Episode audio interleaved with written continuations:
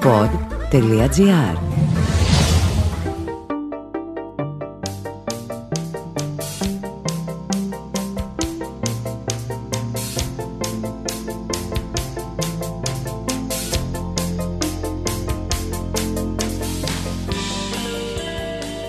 Ακούτε το Home Studio με τον Δημήτρη Μπάρμπα. Ένα μουσικό podcast που αγαπάει πολύ τον κινηματογράφο και την τηλεόραση σε παραγωγή του pod.gr. Όπως ξέρετε πολύ καλά, αυτό τον καιρό διανύουμε την συναυλιακή μας σεζόν. Και αυτή εδώ είναι η τελευταία εκπομπή, ο επίλογος όλων αυτών των εκπομπών που κάναμε για αυτό το καυτό συναυλιακό καλοκαίρι όλο τον Ιούνιο και τον Ιούλιο, κάθε Παρασκευή, ήμασταν εδώ μαζί σας, όπως ξέρετε πολύ καλά, για να σας πούμε τι έγινε την εβδομάδα που πέρασε και τι πρόκειται να γίνει την εβδομάδα που έπεται. Και εδώ χωράει ένα τεράστιο ευχαριστώ σε όλους εσάς που ακούτε το Home Studio Podcast και το φέρατε όλο το καλοκαίρι μέσα στα charts με τα καλύτερα podcast στην Ελλάδα.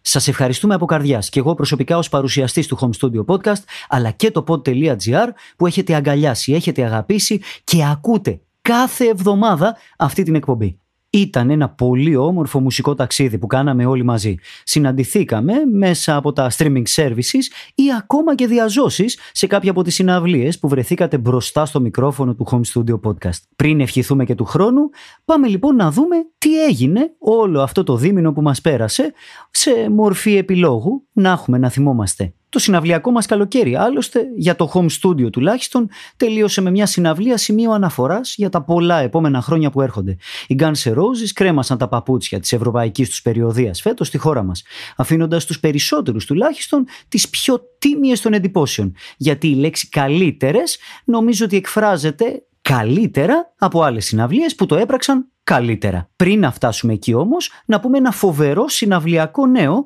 που αφορά στο 2024. Οι Coldplay, όπως ήδη μπορεί να γνωρίζετε, ανακοίνωσαν ότι η ευρωπαϊκή τους περιοδία θα περάσει και από τη χώρα μας, επιτέλους το 2024. Αυτό όμως που μπορεί να μην έχει φτάσει ακόμα στα αυτιά σας είναι ότι προσθέθηκε και μία δεύτερη ημέρα. Άρα θα τους έχουμε εδώ στο ΆΚΑ στις 8 και στις 9 Ιουνίου και θα έχουμε τη χαρά επιτέλους μετά από πάρα πολλές προσπάθειες κάποιος να τους φέρει, να τους δούμε αυτό το πολύ σημαντικό group επιτέλους ζωντανά στη χώρα μας. Οι προβλέψεις κάποτε δεν ήθελαν πάνω από 30.000 κόσμο με το ζόρι, οπότε ήταν πολύ δύσκολο αυτή η συναυλία να πραγματοποιηθεί και να βγει όλο το budget της. Ήρθαν όμως οι κατάλληλες συνθήκες, ευθυγραμμίστηκαν οι πλανήτες, πέρασε και αυτός ο παλιό COVID, είναι και αυτή η δίψα για μεγάλα συγκροτήματα που υπάρχει τα τελευταία χρόνια στο ελληνικό κοινό και ήδη οι προβλέψεις για τα εισιτήρια δείχνουν τουλάχιστον αρκετές δεκάδες χιλιάδες ανθρώπων να παλεύουν για ένα εισιτήριο ακόμα και στη φάση της προκράτησής του. Για όσους πέφτουν να μιλήσουν για σχετικά ακριβές τιμές, να πούμε ότι θα συμφωνήσουμε απολύτως μαζί τους αν μιλάμε ασφαλώς για απόλυτους αριθμούς και με βάση τον βασικό μισθό στη χώρα μας. Αλλά θα συμφωνήσουμε και απόλυτα με τους ηθήνοντες, διότι είναι τιμές απόλυτα λογικές και για το προϊόν που ονομάζεται Coldplay, αλλά και αν το δεις αναλογικά με τις υπόλοιπες χώρες στο tour, αλλά και με το show που είναι γνωστό ότι έχουν πάντα μαζί τους οι Coldplay. Μέχρι τότε βέβαια έχουμε να πούμε πάρα πολλά και σίγουρα θα βρούμε την ευκαιρία να πούμε και μερικές ιστορίες για τη μουσική του συγκροτήματος αλλά και για τον κύριο Chris Martin που βρίσκεται στο μικρόφωνο των Coldplay και έχει πίσω του ένα παρελθόν που αξίζει περισσότερα, πολλά περισσότερα από ένα ολόκληρο δικό του podcast.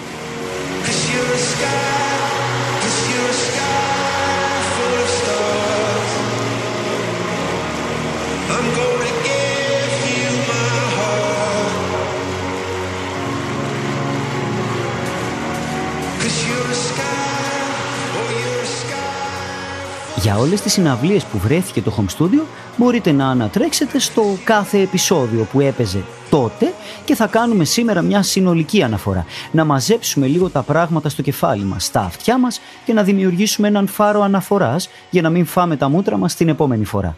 Όπως σας είχαμε υποσχεθεί από πολύ νωρίς, ήταν ένα φοβερό συναυλιακό καλοκαίρι. Και σήμερα είναι ο δικός μας επίλογος σε αυτούς τους δύο μήνες, γεμάτου από νότες, φίλους, καλές και κακές στιγμές και εμπειρίες που θα κουβαλάμε στις συναυλίες του χειμώνα που έρχονται.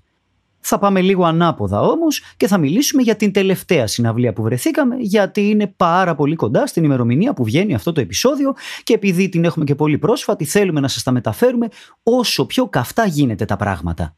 Σε μια από τις πιο ζεστές μέρες των τελευταίων ετών στη χώρα μας, κληθήκαμε να βρεθούμε στη μέση του ΟΑΚΑ για να παρακολουθήσουμε έναν άνισο αγώνα. Αυτόν του Άξελ με τα χρόνια που κουβαλάει. Μουσικά όλα ξεκίνησαν ιδανικά με τους The Last International να κερδίζουν με τις πρώτες τους νότες όλο τον κόσμο και μια χαρισματική frontwoman, την Delilah, να μας θυμίζει ότι το συγκρότημα αποτελεί ένα ανεξάρτητο act που δεν το πίστευε ότι βρισκόταν στη θέση να προλογίζει τους Guns N' Roses στη χώρα μας. Με ένα μπλέξιμο από ιδιώματα που έτσι κι αλλιώς αγαπώ το καθένα από αυτά ξεχωριστά, όπως είναι το blues, η indie και η rock ασφαλώς μουσική, έπαιξαν με το κοινό, έπεσαν στο κοινό την ώρα που ο κόσμος είχε αρχίσει να μαζεύεται. Έχουμε συναντήσεις σε συναυλίες πάρα πολλά support που πρέπει να ανατρέξεις στα αντίστοιχα κείμενα για να θυμηθείς ποιοι ήταν. Στη συγκεκριμένη περίπτωση όμως έχουμε ένα από αυτά τα support που θέλεις να μάθεις ποιοι είναι και ελπίζεις πραγματικά να τους ξαναδείς σε έναν κλειστό χώρο headliners ενός δικού τους show.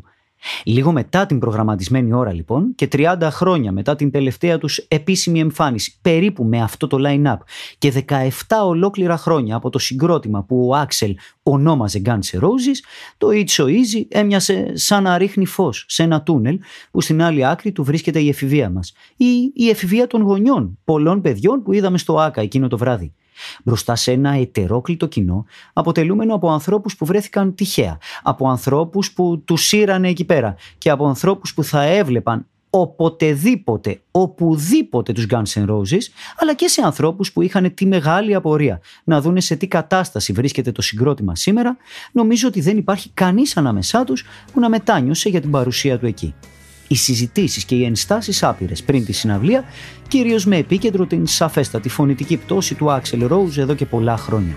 Γνώριζα πολύ καλά ότι ο ίδιος και η υπεροψία του δεν τον αφήνουν όμως να κάνει πίσω, ακόμα και όταν ο ίδιος δεν μπορεί να αποδώσει τα μέγιστα. Αν ρωτάτε εμένα, ευτυχώς, γιατί τότε αυτό το tour που κρατάει ήδη 7 χρόνια θα είχε διαρκέσει μόλις μερικούς μήνες.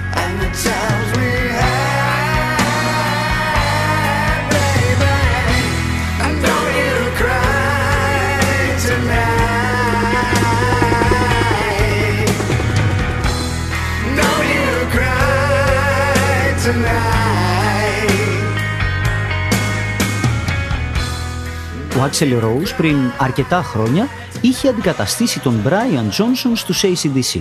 Εκεί κατά τα φαινόμενα υπέστη κάποια φοβερή καταπώνηση στις φωνητικές του χορδές και υπήρξε μετά από αυτό το tour μια ραγδαία πτώση για τον ίδιο και βέβαια μας έφτασε αυτό αρκετά χρόνια μετά να τον δούμε ζωντανά στο ΟΑΚΑ σε κατάσταση όπου η φωνή του μοιάζει τόσο μακρινή όσο η εφηβεία μας.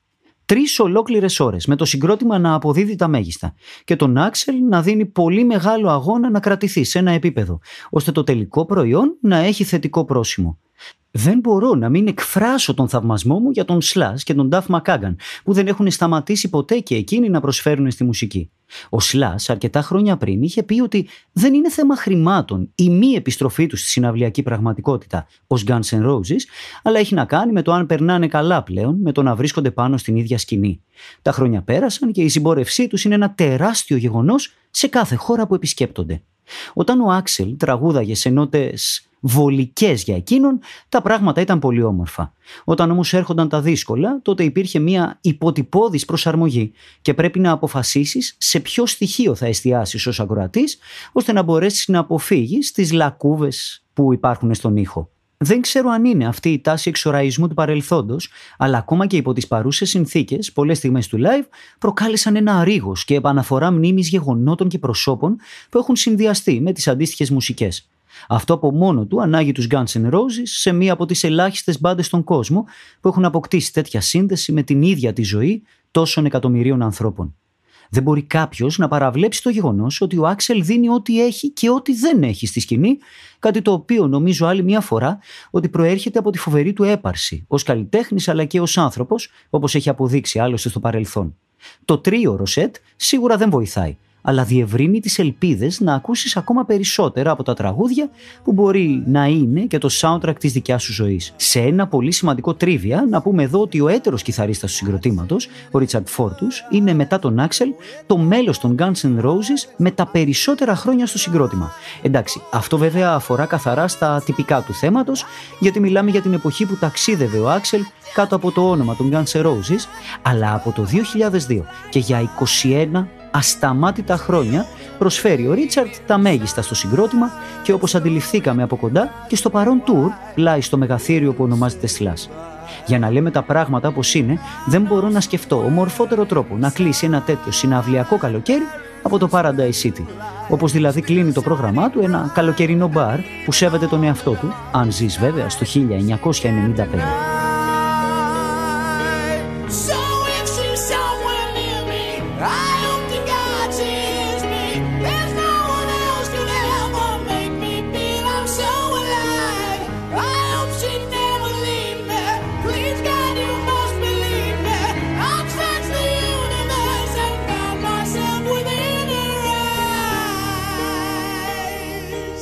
Κάπως έτσι γυρνάμε πίσω λίγο το χρόνο και πάμε στις αρχές του Ιουνίου. Πόσα χρόνια αλήθεια περιμέναμε να ξαναδούμε τους Nightwish επί ελληνικού εδάφους. Ευτυχώς τα πράγματα ήρθαν όπως έπρεπε και είχαμε να δούμε επί σκηνής δύο μπάτες που αναμέναμε πάρα πολλά χρόνια. Τους Nightwish αλλά και τους In Flames τι αποκομίσαμε από την πρώτη μέρα του release, ότι δυστυχώς τα πράγματα δεν ήταν απόλυτα έτοιμα ηχητικά για να μας υποδεχτούν, όπως αποδείχτηκε όλες τις επόμενες μέρες, που το επίπεδο σε ηχητικό πλαίσιο ήταν όχι απλά ανώτερο της πρώτης μέρας, αλλά ίσως και το ανώτερο που έχουμε ακούσει ποτέ στο φεστιβάλ. Ήταν ένα πολύ μεγάλο αχ που όλη αυτή η ηχητική κατάσταση δεν μας επέτρεπε να χαρούμε στο απόλυτο την Φλόρ Γιάνσεν, η οποία εκείνη σε προχωρημένη εγκυμοσύνη έδωσε όσα είχε και ακόμα παραπάνω για να μπορέσουμε να χαρούμε εκείνο το απόγευμα ίσως την τελευταία εμφάνιση που δίνουν ποτέ οι Nightwish στη χώρα μας. Αν προσπαθήσουμε βέβαια να δούμε πέρα από το ηχητικό αποτέλεσμα, το setlist και γενικότερα η συναυλία των Nightwish και των In Flames μαζί μας έδωσαν πάρα πολλά πράγματα να θυμόμαστε. Σίγουρα όμως βασίλισσα της βραδιάς και μία από τις πιο αγαπητές και σεβαστές φυσιογνωμίες σε όλο τον κόσμο είναι, ήταν και θα είναι η Φλόρ Γιάνσεν. Η Φλόρ σε πολύ δύσκολη εποχή για τους Nightwish πριν 10 χρόνια έδωσε ένα φιλί ζωής που τους κράτησε μια ολόκληρη δεκαετία σε ένα συγκρότημα που έχει ήδη αρπάξει την αγκαλιά του τουλάχιστον τρεις γενιές μουσικόφιλων. Στις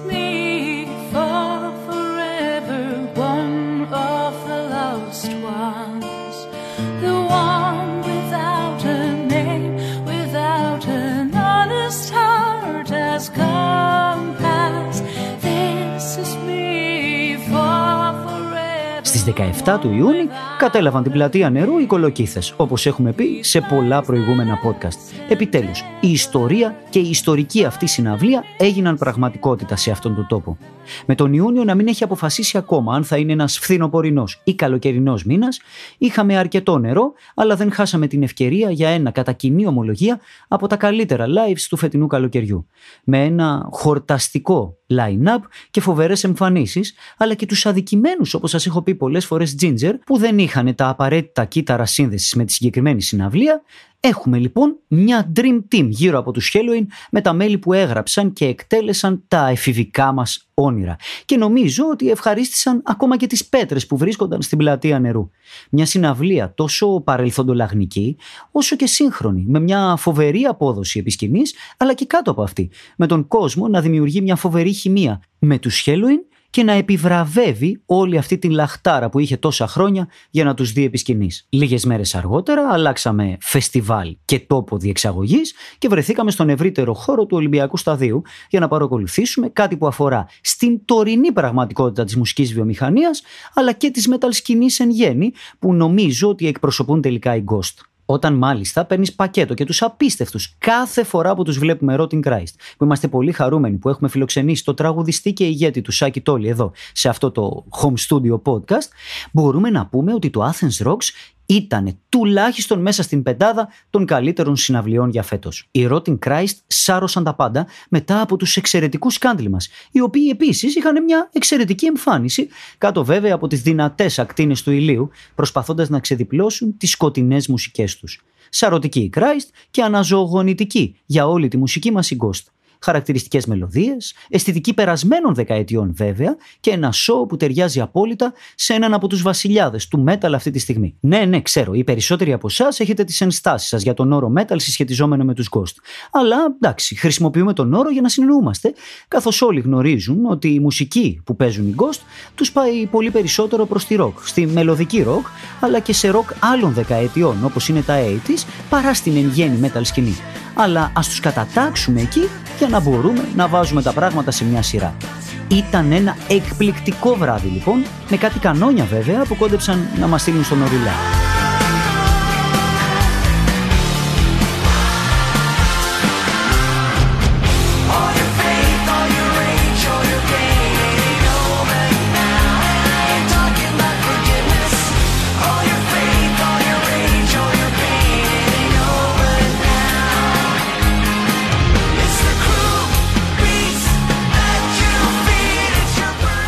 Στις 26 του Ιουλίου είχαμε τη χαρά να δούμε για δεύτερη συνεχόμενη χρονιά τους Disturbed και μάλιστα σε ένα εξαιρετικό πακετάκι με τους πολύ αγαπημένους μου Bullet for My Valentine. Ευτυχώς, πέρα από αυτές τις δύο εκπληκτικές μπάντες, είχαμε τη χαρά να γνωρίσουμε από κοντά και τις Nova Twins. Ευτυχώς εκείνη τη μέρα είχα το καθαρό μυαλό να κερδίσω άλλο ένα συγκρότημα στις playlist μου. Η Disturbed είναι σαφέστατα ένα συγκρότημα με τεράστια εμπειρία επί και μια φοβερή οριμότητα που κουβαλάει, η οποία φαίνεται σε κάθε τους νότα. Αυτό έχει και τα θετικά του στοιχεία, αλλά η οριμότητα φέρνει μαζί και κάποια αρνητικά. Ήταν ένα βράδυ πολύ γλυκό που μας χάρισε δύο υπέροχες εμφανίσεις για να θυμόμαστε. Και πάμε πάλι λίγες μέρες αργότερα στο Release Festival στην πλατεία νερού που νομίζω εκείνο το βράδυ με τους Creator και τους Amon Amarth ότι μετακινήθηκε 5-6 μέτρα δεξιά ή αριστερά. Μάλλον δεξιά τώρα που το σκέφτομαι γιατί αριστερά είναι η θάλασσα ή μάλλον αριστερά τώρα που το σκέφτομαι, που είναι η θάλασσα, γιατί κάναμε μέχρι και κουπί εκείνο το βράδυ. Νομίζω ότι αυτό ήταν το πιο εκρηκτικό βράδυ του φετινού καλοκαιριού. Με τους Creator και τους Samon Amarth να προκαλούν τον κόσμο να δώσει τα πάντα και σωματικά και φωνητικά. Μέχρι να φτάσει το τέλος της βραδιάς που σκοτώσαμε εκείνο το κακό τέρας και να φανούμε αντάξει της Βαλχάλα που ερχόταν, οι βασιλιάδες πριν του Θρά, οι Creator, με τους βασιλιάδες του Viking Metal, του Samon Amarth, δεν δώσανε καμία μάχη μεταξύ τους, καθώς ένωσαν τις δυνάμεις τους σε μια πολύ μεγάλη νίκη χωρίς αντίπαλοι.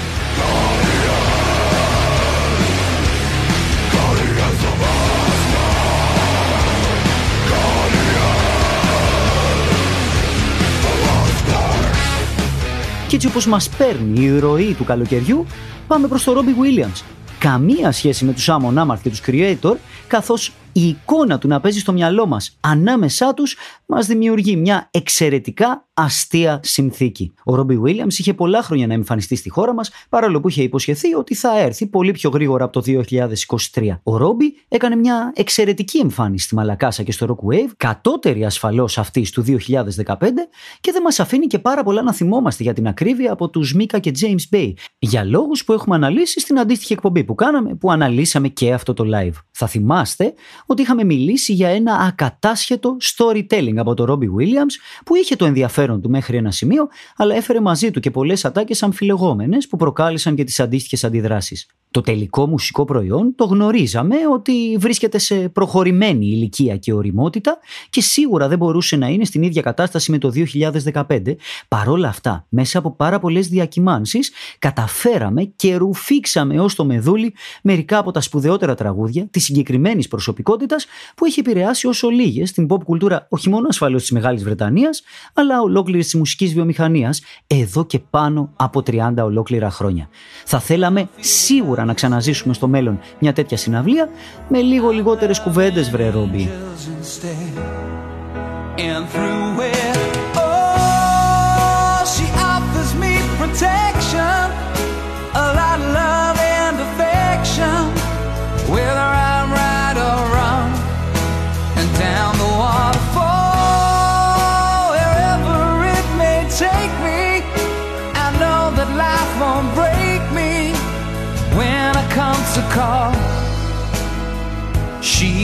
Forsake me.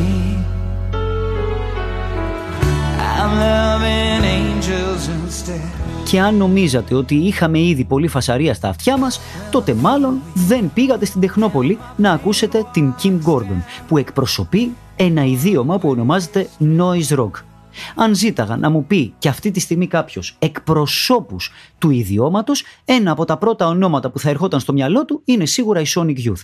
Πήγαμε να δούμε λοιπόν ό,τι έχει απομείνει από εκείνους, που είναι η Kim Gordon. Μια τεράστια προσωπικότητα, η οποία μετά από πολλά χρόνια σιωπής έβγαλε και εκείνη το 2019 ένα προσωπικό άλμπουμ που την έφερε και πάλι στο προσκήνιο, αλλά και στις σκηνές ολόκληρου του κόσμου.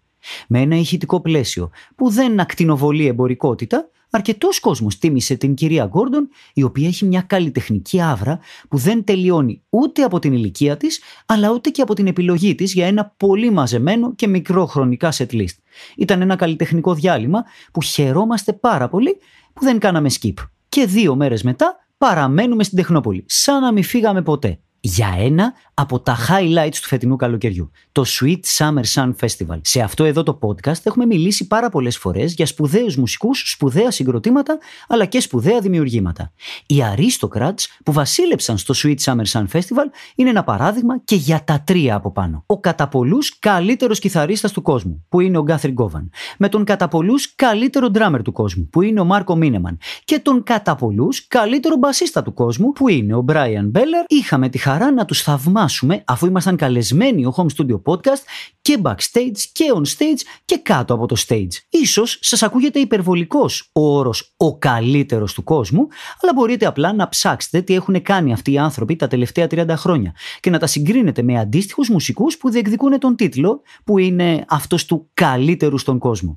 Ήταν πολύ μεγάλη η χαρά μου που κατάφερα να γνωρίσω από κοντά έναν άνθρωπο εκπρόσωπο της απόλυτης αφοσίωσης στην τέχνη, όπως είναι ο Γκάθρι Γκόβαν. Και μια προσωπική αναφορά τώρα, καθώς ο κύριος Γκάθρι Γκόβαν, ο λεγόμενος καλύτερος κιθαρίστας του κόσμου, μαζί με τον Μάρκο Μίνεμαν των Aristocrats, έχουν συμμετοχή, πολύ ουσιαστική συμμετοχή, στο εκτελεστικό στοιχείο του The Raven That Refused to Sing. Ένα από τα αγαπημένα μου άλμπουμ σε όλων των εποχών του κυρίου Steven Wilson. Και κοιτάξτε να δείτε πώς τα φέρνει καμιά φορά η ζωή. Ο Steven Wilson επίσης ήταν να παίξει την Τεχνόπολη πριν από μερικά χρόνια, αλλά δυστυχώς η τραγωδία στο μάτι είχε ασφαλώς ακυρώσει αυτή τη συναυλία. the jets out in your brain and face the truth.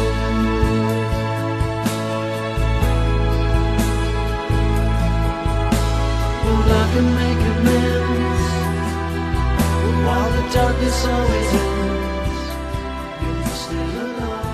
Ήταν η πρώτη χρονιά για το φεστιβάλ, το Sweet Summer Sun Festival, το οποίο με jazz, blues και rock ρυθμούς έφερε στο προσκήνιο τρεις από τους καλύτερους μουσικούς που θα μπορούσες να δεις ποτέ ζωντανά. Ακούσατε το Home Studio με τον Δημήτρη Μπάρμπα. Αυτός ήταν ο επίλογος του φετινού συναυλιακού καλοκαιριού. Προσπαθήσαμε να πάμε σε όσες περισσότερες συναυλίες γινότανε, κάναμε όσες περισσότερες συνεργασίες γινότανε για να βρεθούμε εντός, εκτός και επί τα αυτά των συναυλιών και προσπαθήσαμε να σας δημιουργήσουμε μέσα από το Home Studio Podcast μια ψευδέστηση παρουσίας, τουλάχιστον σε όσες συναυλίες καταφέραμε να πάμε ως εκπομπή. Εσείς μην ξεχνάτε κάνουμε ένα follow σε όλα τα social media του pod.gr που κάνει την παραγωγή και φιλοξενεί αυτή την εκπομπή, αλλά και μου του ιδίου ως Mr. Music GR. Μέχρι το επόμενο επεισόδιο που θα είναι πλέον σε δύο Παρασκευές και μπαίνουμε σε κανονική ροή εκπομπών με τις ιστορίες μας, με τα νέα μας και με τα όσα έχετε αγαπήσει και μας έχετε φέρει μέσα στα charts για όλο το καλοκαίρι έχω να σας πω ένα πολύ μεγάλο ευχαριστώ. Ήμασταν μαζί αυτό το καλοκαίρι, είναι το δεύτερο που είμαστε μαζί, αλλά ουσιαστικά το πρώτο σε κανονική συναυλιακή ροή και εύχομαι και σε εσάς και στο home studio, άντε παιδιά και του χρόνου.